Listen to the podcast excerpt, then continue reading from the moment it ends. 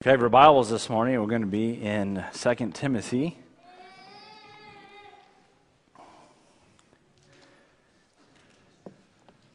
Second Timothy chapter 1.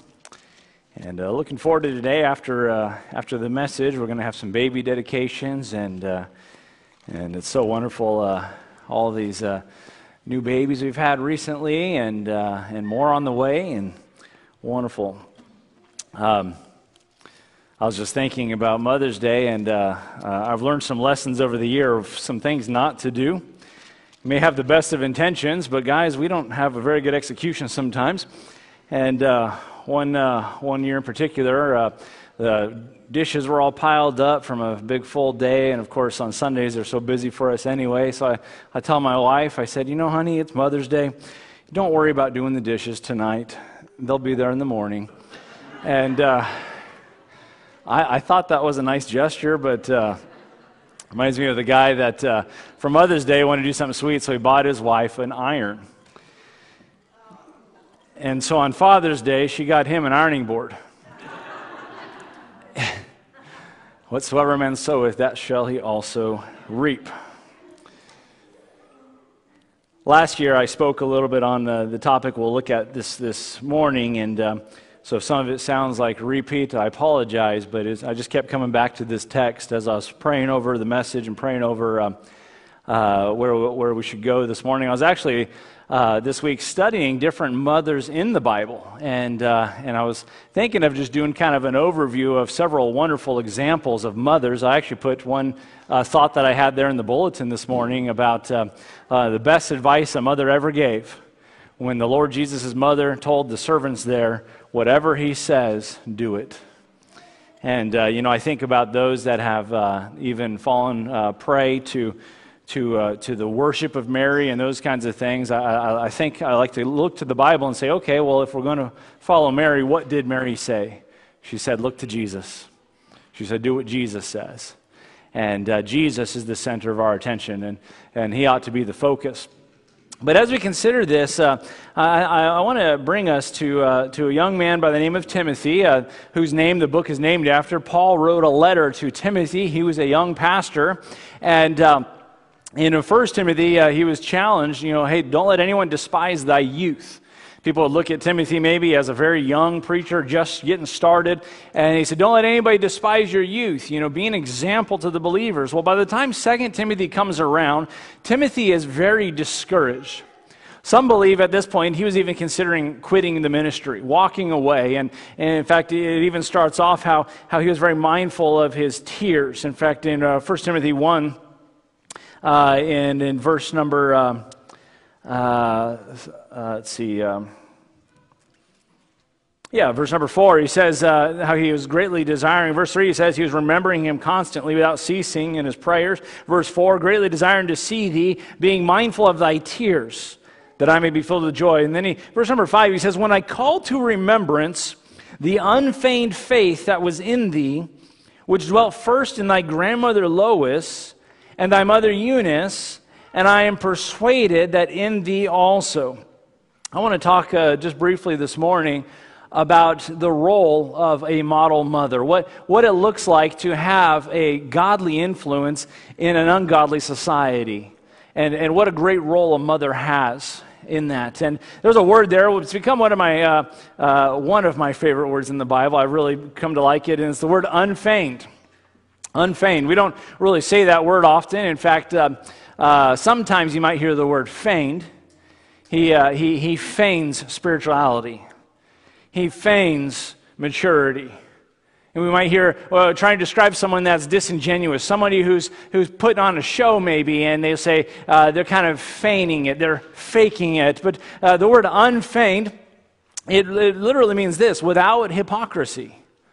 Without hypocrisy uh, real, genuine, sincere. And as Paul was talking to Timothy here, he was challenging him this. He says, uh, you know, before he goes into some corrective things, uh, which he's going to deal with some correction where Timothy's thinking might have been off a little bit, he's encouraging Timothy and he says, you know, there are some strong points that you have, Timothy. One of the things that is very strong that I see in your life is you are the real deal. You are genuine. You have an unfeigned faith. And, and, and I know I can say this without reservation because I know your mother. She had an unfeigned faith. And I know your grandmother, she also had an unfeigned faith. And so I am persuaded that you have that same faith that has been passed on to you. It's real, it's legitimate, it's genuine, and uh, it's something that he was noticing in his life. And by the way, we have a great example here. If you're going to deal with somebody with some correction in life, uh, make sure that it's just not all correction. Paul goes in, he says, You know, there's some, there's some real uh, strong points that you have, Timothy. And I want to encourage you to keep going in those things. And then he's going to go on later and he's going to say, Now, here's some things you need strengthening in. You need some help in these other things. But I want to, I want to help you to see, Timothy, that, that, that, that you're doing a good job. You're on the right course. And before we get into those heavy things, I want you to understand I see a real, genuine faith in you. I see a real genuine desire uh, to serve God and, and so forth. Paul, he would, uh, uh, in his ministry, he would go from kind of place to place and city to city, and his desire was to go where the gospel had never been preached.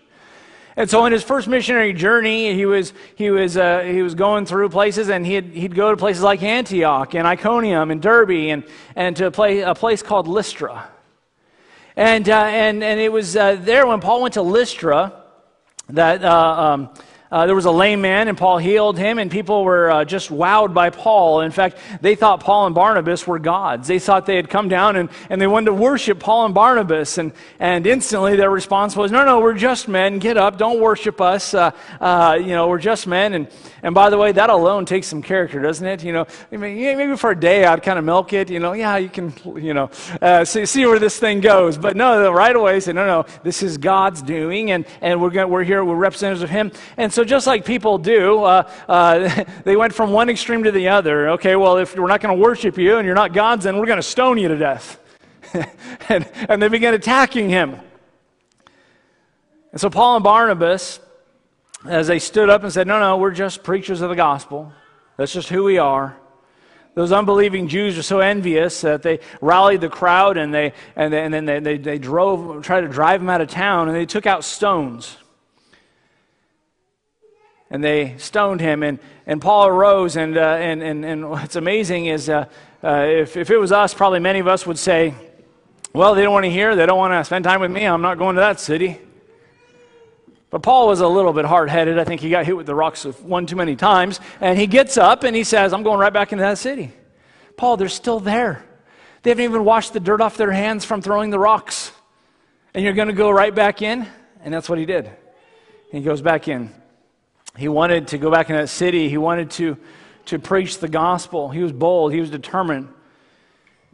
Lystra was a very fertile ground for the gospel. And see, this is all backdrop of what was happening because when Paul went back the second time on his second missionary journey, not with Barnabas, but with Silas, he went back confirming the churches. As churches were started, many times he would leave them there without leadership.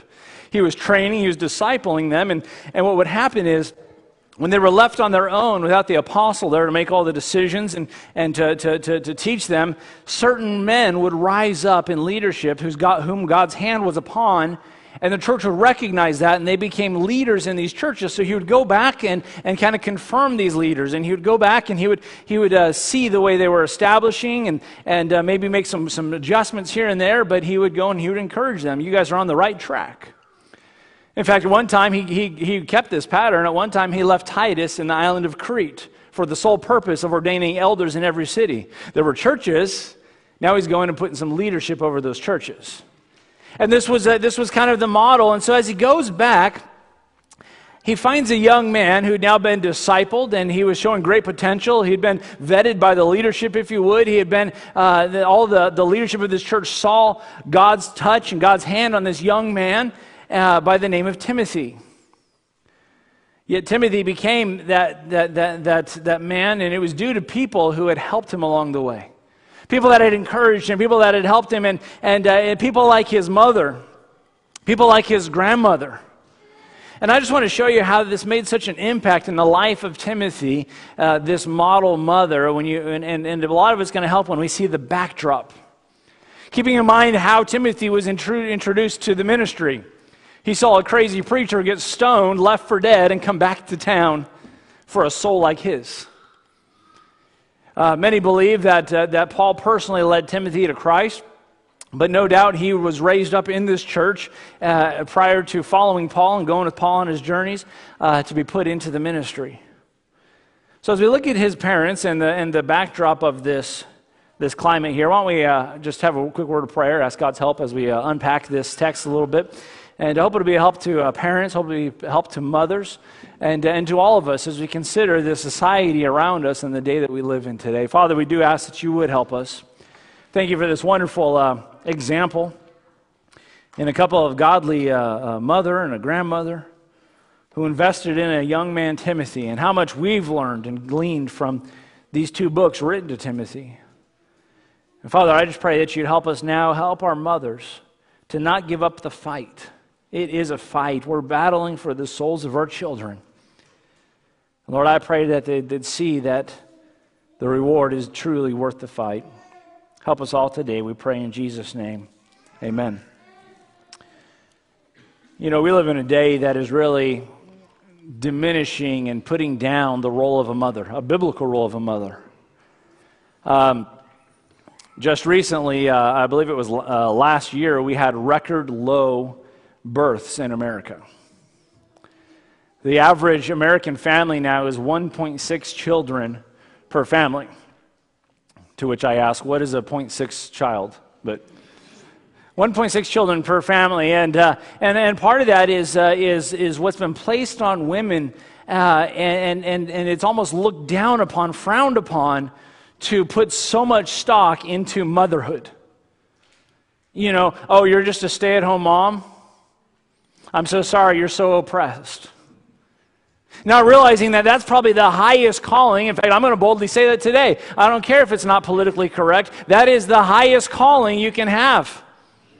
To raise the next generation for the Lord and, and, and to, to, to invest in them and to, and to instill truth into them. Charles Wesley, uh, one of the, uh, uh of the Wesley brothers, Charles and uh, John Wesley, wrote a lot of the hymns and and we're just powerhouses for the gospel of Jesus Christ.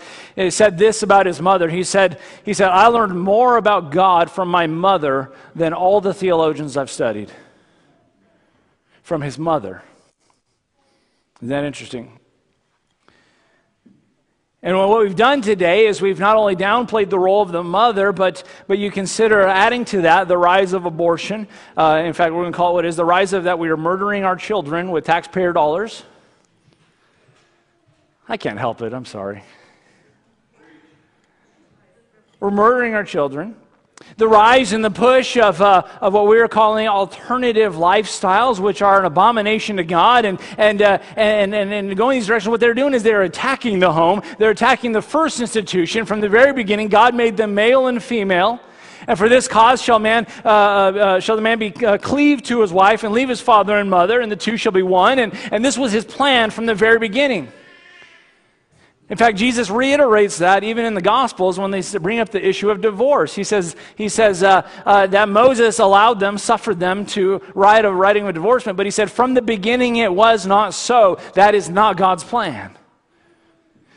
And so we have the breakdown of, of the home with all these society pressures. We, we, we, we, we put this idea of, of, of, of, of driving and, uh, and uh, uh, ambition. And, and by the way, I'm for ambition, I'm for education, I'm for all these things the Proverbs 31 woman was a very hard worker. But you know, her first priority is the home, and the home was taken care of, and so she bought some land and she made some investments and she did some other things. And by the way, I want to say this about the Proverbs 31 woman before all you ladies are discouraged. She had servants. That's important to take into, the, to uh, take into account. She had servants, she had helpers. So, what's going on today is people are getting married later and later in life, and uh, his career and her career and all this, and then, and then it's almost like an afterthought that, oh, wait, you know, we're almost past childbearing years, we should start thinking about children. And they had enough time to slip in 1.6. You know, it used to be got married, you start having children, and you know, I know this isn't popular, but but let, let me just say, let, us get biblical before we start looking at other things, rather than looking at society and looking at what the society is telling us with all these things, and and trying to cram that into the Bible and making it fit. Let's start with the Bible. very first command given be fruitful, multiply, and replenish the earth. Reiterated after God uh, uh, flooded the earth, and he, get, and he got Noah and, and his children, and, and what does he tell them? He says, Be fruitful and multiply and replenish the earth. And you know what happens? We tend to resist that simple command. What did they do in Noah's day? We're not going to spread out. We're not going to multiply, replenish the earth. In fact, let's come together and let's make a tower. And they resisted the very simple plan. So, what did God do? He confounded the language, forcing them to scatter. Well, I want to chase some rabbits. I'm going to leave them there, though. I'm going to let them go. Let's get back to a model mother. Motherhood. It is truly a glorious thing. I, it's amazing to me. You know, Mother's Day is one of those just hallmark holidays, right? Just kind of made up to make some money and to guilt trip some fathers and, and children into let's remember your mother. But it's amazing that, that we have to take this hallmark holiday and say, you know what, it is a big deal. And moms are under attack today. I mean, you talk about war on women, that's exactly what this is. To where you almost feel guilty or feel ashamed when you, when you have children. Let me remind you the Bible talks, mentions that children are a heritage of the Lord. And happy is the man that has his quiver full of them. A full quiver. But a model mother is one who demonstrates faith that is real. That's what we see here in the text, right? This unfeigned faith. It's genuine. It's uh, without hypocrisy. Eunice displayed an authentic walk with God. She didn't fake it. Listen, you can fake it on Sundays. I can fake it on Sundays. I can, you can fake it with your coworkers. You can fake it with even your friends. But you know where you can't fake it? At home. In fact, I believe that's one of the big reasons why we tend to lose our children because they see this, uh, this, this two facedness, this, this uh, feigning Christianity, when what they need is an unfeigned Christianity. They need an unfeigned faith put on display before them where the children will say, My parents' faith is real. You see, your children, they may walk out on God, but they should never escape the fact that it was real. They should never be able to escape the fact that, that what my parents had was genuine and it was real. They shouldn't, have, they shouldn't escape it. See, they know the real you. Let me tell you about Eunice and Lois. They didn't have the kind of faith where they were faking it. Where they were one way in public and another way in private, they, did, they didn't have that kind of a walk. Their walk with God was real. You say, what was real about it? The phrase that's used there was is an unfeigned faith faith. We know the Bible tells us in Hebrews 11 that faith is the substance of things hoped for, the evidence of things not seen. And faith is, is, is, really the reliance on the fact that there is a God that I cannot see. It's reliance on the fact that, that He is, that it's very evident that, that, that God is in the present, He's in the here and the now. He's not just a story that we read about that one day there was a God and He made everything, but now we're on our own. No, no. He that cometh to God must believe that He is, and that He's a rewarder of them that diligently seek Him.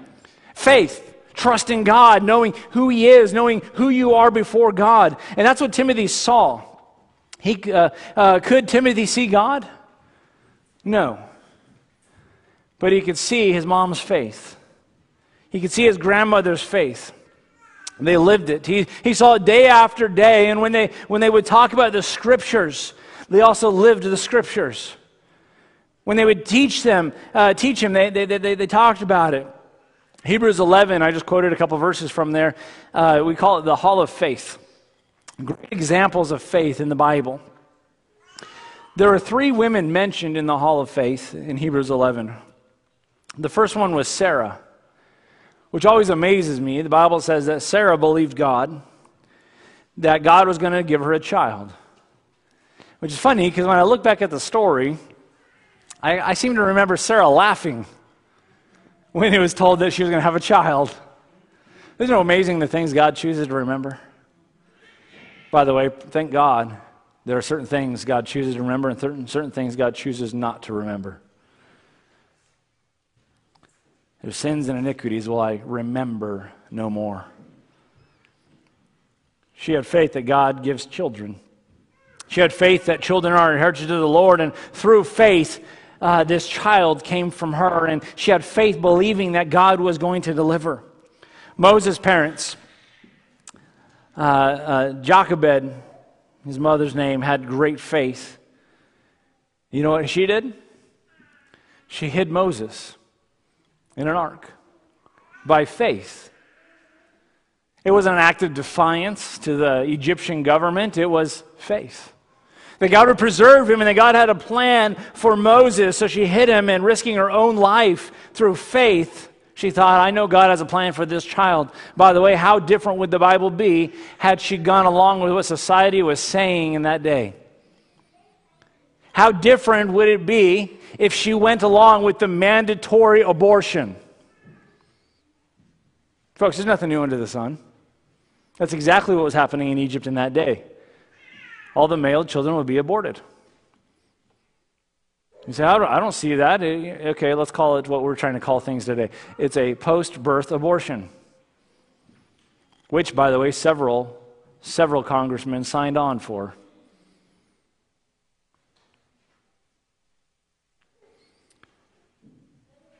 Bible mentions a woman by the name of Rahab. Rahab's an interesting one. Why would she be listed there? Rahab was a harlot. Rahab was not even a Jew. She lived a life of ill repute, but, but, but, but knew there was a God in Israel, and she trusted those spies and, uh, and that they would keep their word and that their God was the one true God, and she believed in the true God. What a great composite view of a mom, of a, of a woman. A, a, mom believes that her children come from God. A mom believes that, that God has a great plan for their child. And a mom believes that no matter what society says, there is a God, and I'm going to raise my child for the cause of Christ. That is a mom. Just taking those three women from Hebrews 11. Eunice was someone who had an authentic walk with God. The Bible uh, mentions whose faith follow. You say, how do you follow faith? How do you follow faith? You follow what it looks like. You follow what was displayed. Timothy had uh, no blurry image because he saw his mom. He wasn't wavering. He, he saw a steadfastness. He saw the display that his mother gave. Not only did she display this walk, but she was not a phony about it. She wasn't just putting on a show, uh, uh, she was real. Paul used a very specific word here when he used the word unfeigned. We, we've already defined it, but, but scholars have searched a lot of the ancient writings in the, in the Greek language, and they've found it, that word to show up just a couple of times in ancient Greek writing apart from the scriptures. And you know what you find? You find it all throughout the scriptures.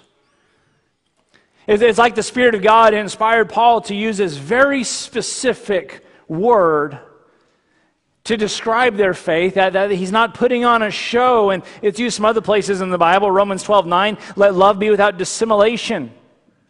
Love people, don't fake it.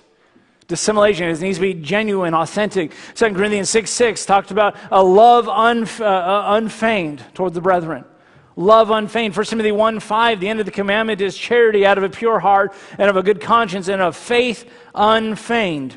1 Peter 1 22, seeing you have purified your soul in obeying the truth through the scriptures unto unfeigned love of the brethren. Hey, you know how we ought to love each other?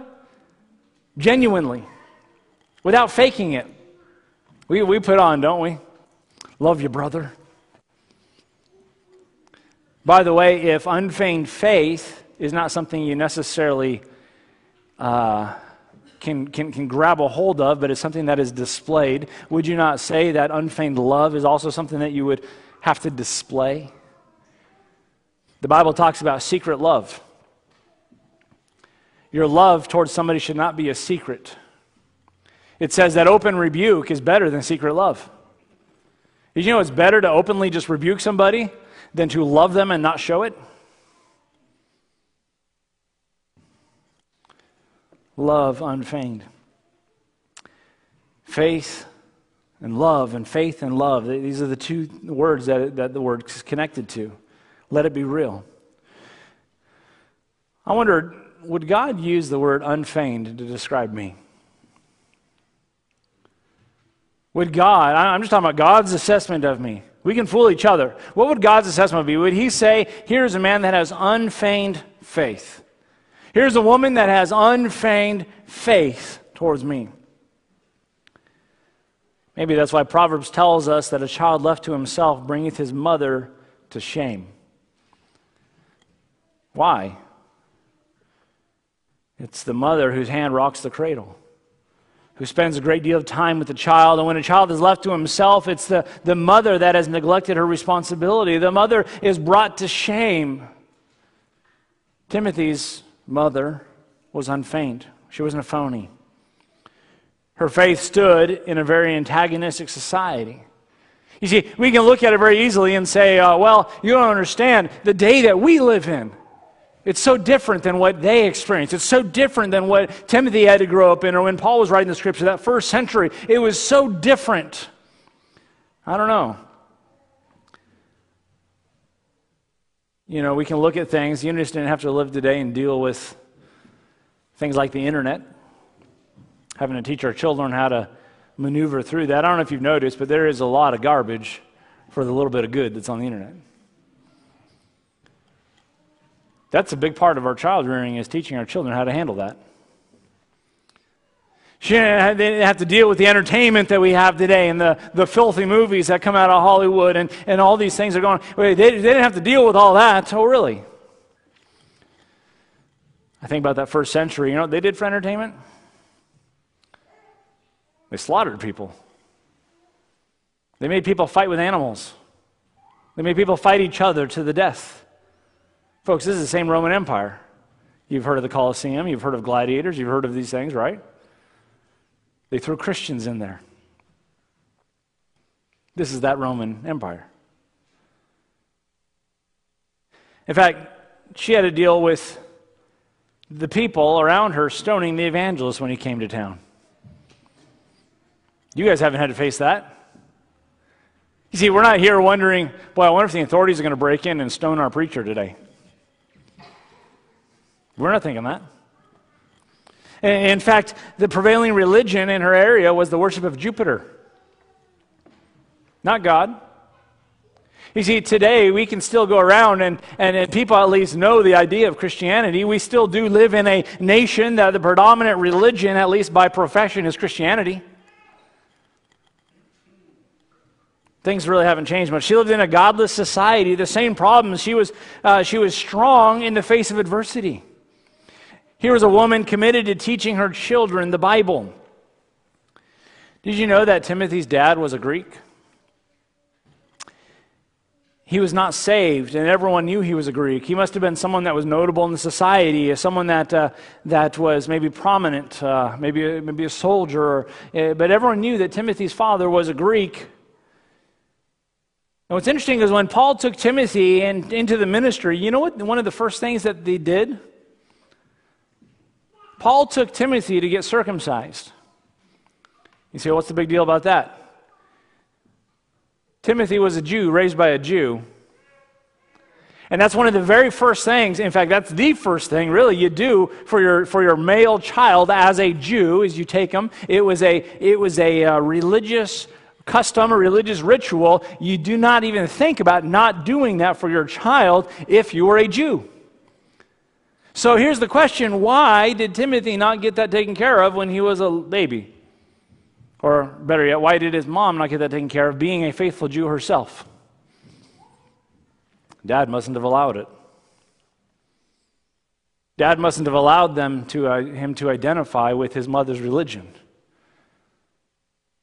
Dad wouldn't have allowed him to go to uh, Sunday school. Dad wouldn't have allowed him to go to, uh, uh, to, to, to, the activities, if you would, down at the, the local synagogue. Uh, uh, uh, but, but you know what she could do? She could teach her boy the scriptures. She could teach him the Word of God. And that's exactly what took place. In fact, uh, 2 Timothy 3, verse number 14. Um, get the right chapter here and continue in the things which thou hast learned and hast been assured of, knowing of whom thou hast learned them. Now, of course, Paul is talking to Timothy and he says, I want you to continue in what you've been taught. You've learned some things. And I want you to continue because you know the testimony of the one who has taught you. No doubt talking about himself, but look at then the next verse. He says that from a child, wait a minute, Paul was not there when Timothy was a child. From a child thou hast known the holy scriptures which are able to make thee wise into salvation. So if Paul was not there when Timothy was a child, who was it that helped Timothy to see the scriptures which made him wise unto salvation? Mom taught him the word. Mom taught him the Bible. She still trained him. She still modeled it. She still displayed an unfeigned faith for him. It was real. Which tells me this when it says, continue the things which thou hast heard. Someone taught him along the way. But here's the key a foundation is required. A foundation is required. You know why some people don't uh, get saved the very first time they hear the gospel? They don't have a foundation to build that upon. They may have to hear it a few times to kind of lay the groundwork, that foundation for them to understand and to receive the gospel. Now listen, uh, listen very carefully. This the subject of early education is most vital because it provide not only provides information, but it's also the lens by which all other information is viewed. Let me say that again. The subject of early education, early education, like before they even start school, is, is vital because it not only provides information, but it's the lens by which all their information is viewed. There's a reason why the Catholic Church set out to start free schools. They said, Give us your children for 12 years, we'll have them for life. Because that becomes the lens by which all their information is viewed. That is why the very first reading books that your children get with colorful dinosaurs on that starts off with this phrase Millions of years ago, when dinosaurs roamed the earth. And now you have the framework for evolution with just those few words. Folks, it's called brainwashing. And it's very easy to do, actually. But it becomes a framework by which you view everything else. And so they've got you. And now what we do is we have Christians saying, well, there's got to be a way we can kind of pair them together. Why? Because they're hooked, they're stuck on this lens that they're viewing everything else through. They're stuck, they can't get past it. You say, well, so what are you doing? Are you trying to, aren't you trying to brainwash the children? And the answer to that is yes. We're trying to wash them in the water of the Word. We are trying to brainwash our children. We are trying to give them a lens by which they will view all other information. That the Word of God is truth. The Word of God is sure. The Word of God stands. Jesus prayed to the Father, sanctify them through thy truth. Thy word is truth. Let God be true and every man a liar. So when we come to the Word of God, we come with the, the, the disposition that everything I'm reading in here, though I may not understand it, is true. That's the starting place. That's the lens, and if, if all I get into my children's heads is that this is the lens by which we view everything else, I will say, I've succeeded. The rest can figure itself out. Thy word is truth. Interesting, I mentioned Moses' mother earlier. In Moses, uh, in Hebrews 11, 24 to 26, by faith, Moses, when he was come to years, refused to be called the son of Pharaoh's daughter choosing rather to suffer affliction with the people of God than to enjoy the pleasure of sin for a season, esteeming the reproach of Christ greater riches than all the treasures in Egypt, for he had re- uh, respect unto the recompense of the reward. Where did Moses learn about the people of God? Where did Moses learn about this? Yeah, I'll tell you this it was not from Pharaoh's daughter.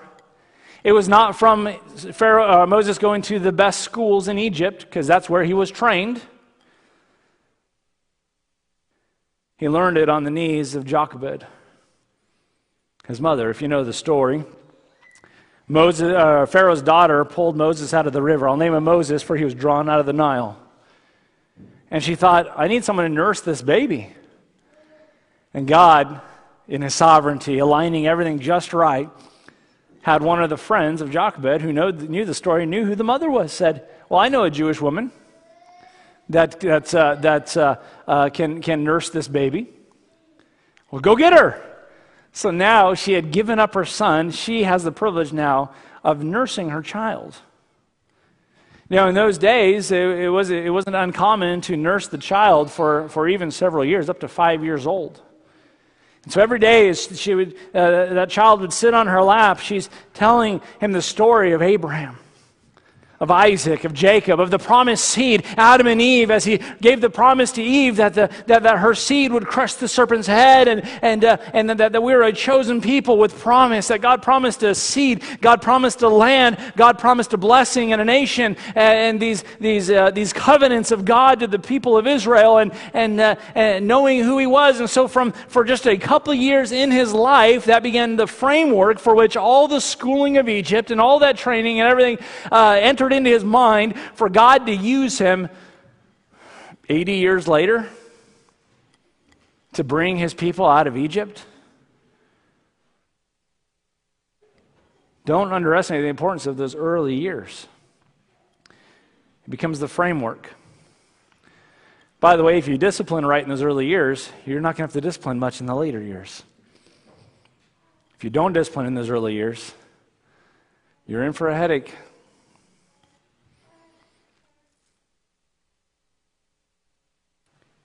If you knew what you were giving,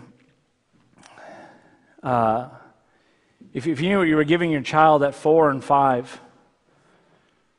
uh, oh, I'm sorry, if you, if you knew you were giving up your child, in the case of Moses and his mother, if you knew you were going to give up your child at the age of four, age of five, you were giving them over, and that's all the time that you have to invest. Don't you think you'd be praying a bit? Don't you think you'd be teaching a bit? I only have four to five years to give this child everything I can offer him. See, we think it's short time when we think, man, 18 years and done. And how quick the time goes. And those who have raised kids, I can already see nodding. Yep. How quick. How quick it goes. I had a, kind of an awakening a couple years ago when I counted how many summers I've left with my daughter. Just turned 14 this last week. Got four, maybe five summers left with my daughter. What have I imparted in her? What have I given her? You ought to be praying, you ought to be investing. Never underestimate the teaching at a young age. What's your plan? How was the foundation laid? How was the foundation strengthened? And then were they assured of it? He says, continuing the things which thou hast learned, the things that were taught, been assured of, the, the, that you strengthen that learning, and knowing of whom thou hast learned. Uh, uh, do, do, they see the example laid out? Do they see that understanding? It says in Deuteronomy 6, it's probably the greatest chunk of scripture for parenting. If you've not read it, if you've not committed it to memory, if you've not put it in you, parents, you got to get there. Deuteronomy 6. And it talks about uh, uh, fearing God, and it talks about His commandments and His statutes and His judgments. And here's what it says You shall talk about them. Uh, uh, when you're when you're lying down, when you rise up, when you know when you're going about your day, you're going to put them on the walls of the house. You're going to bind them as frontlets feline eyes. You're going to you know the, the, the point that it's making is, is, is you're always going to keep the Word of God, the truths of God, the lessons from the Word of God before you. And the more you've got it in you, the more you understand these principles, the more you start seeing them played out in life. And then you, you take those and you're very conscious and you're very aware, passing on life's lessons to your children when you're about your day. I don't know if you've realized, but there are biblical illustrations everywhere if you're looking for it, if you're instilling those truths into your children. You see, here's the idea from Timothy's perspective Mom, Mom taught me what was true, and I watched her. There's a convicting verse in Proverbs that says this My son, give me thine heart, and let thine eyes observe my ways. See, the first part we love Son, give me your heart, give me your heart, and let thine eyes observe my ways. You know what we're so bad at with, as parents? Do as I say and not as I do. We're so bad about that. He says, Give me thine heart and then watch me because I'm going to show you how to walk with God. Give me your heart and watch what unfeigned faith looks like. See, her faith was real. Foundation is required, and then fruit remains. One of the toughest things is to lay a foundation and then turn them over, hand the children over. You know, the reality is, parents, we don't raise our children for ourselves. Now, what I would like to have done, what I would like to see happen is that uh, my children never leave the house. They'd grow up, and maybe they will leave the house and maybe get a spouse, and, and uh, you know what? But, but they better be within like a mile. So, so, I could see, so I could see grandkids, and I could spoil them, and send them back, and love on them. The Bible says, describes children as arrows arrows in the hands of a mighty man. And it, and it carries some ideas. When you launch an arrow, you're launching it into another time. Most of, for most of us, our children will outlive us. And they're going to be in a time that you and I do not know about. In fact, if you, if you see the direction we are going, boy, all the much more we need to be instilling character and, and, and, uh, and conviction in our children because their faith is going to be tried unlike our faith was ever tried. Society is going to go against them unlike society ever went against us. And if we've gotten weak with the eases and the blessings of America, then let me just say, all the more we need to be praying. We need to be instilling the truths of the Word of God into them because they may very likely suffer for the faith, and we are sending them out into that time. But when you launch an arrow, you're also sending it into another location.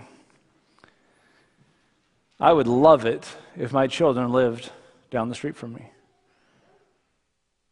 But the reality is, if God sends them to Fairbanks or sends them to Africa, I'm not raising them for myself. I'm raising them for Him. And we have but a short time.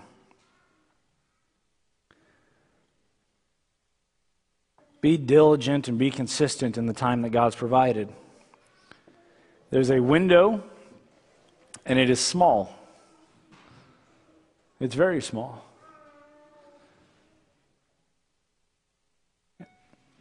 Be diligent. No one has ever said, you know what? I really regret having spent too much time with my children. You know, I really missed out on some promotion opportunities. I really missed out on uh, advancing my career because I, quite frankly, I wasted a lot of time spending too much time with my children. No mom's ever said that on her deathbed. No parents ever had the regret that they invested too much in their children, that they spent too much time. But how many times have we heard, I spent too much time chasing things that didn't matter, and I squandered the time with my children. I spent too much time chasing the almighty dollar or chasing with whatever it is that, that was driving you, and I missed raising my children. I missed investing in them. I missed that time. We need to be diligent. He had a real godly influence, Timothy did, his grandmother and his mother in an ungodly society without the help of a godly husband. In essence, spiritually speaking, she was a single mom. And she stood and she taught Timothy, who would be a powerful pastor one day, taught him to love God taught him to have a faith that is unfeigned, without hypocrisy, genuine, real. And all about you, but how we need some genuine God fearing uh, people in the day we live in. You ever just get tired of just the fakes? Ever get tired of people that are just putting on? When you come across someone that you just look in their eyes and, and the way they conduct themselves, you're like, this person's the real deal. It just takes you back. It's sad that that's not the norm, is it not? They speak of the days when you can make deals on a handshake. And I say they speak of the days because I never saw it. Make a deal on a handshake, a business deal. Today it requires a stack of paper this high with 11 or 10 font. Why is that? Because people aren't real. Everyone's got an angle, everyone's got an agenda, there's no integrity anymore. So it comes back to this parents, moms, dads, got to be real. Now, if, I want to say this. If the disingenuous aspect of it is this, that I, you know, I put on at church or I put on around others, but at home I'm a monster, that does not mean just be a monster everywhere you go, so at least you're consistent. That means fix the part that's wrong. You see, I think we take, we, we, we, many of us have the right analysis. There's, some, there's a disingenuous aspect. And what ends up happening is church becomes a church of Pharisees. Everyone's just kind of putting on a show, and, and we're having our, like Jesus when he assessed those Pharisees, they have their public prayers and they have their, their, their, their showy giving, their offerings, and, and all the things that they would do. Was all just for appearance sake, it was all for a show. And we say, well, that's wrong. So what we do is we, we, we, we turn Christianity into this thing where it's just mediocre, it's just so casual and so it doesn't stand for anything because we think, well, at least it's real. No, no, no. Let's strengthen the things that are lacking and be real Christians all the time. We all right? I like that word. I hope you learned a new word today unfeigned faith, unfeigned love, unfeigned walk with God. Let's have a word of prayer, and then we're going to get ready for uh, some um, baby dedications this morning.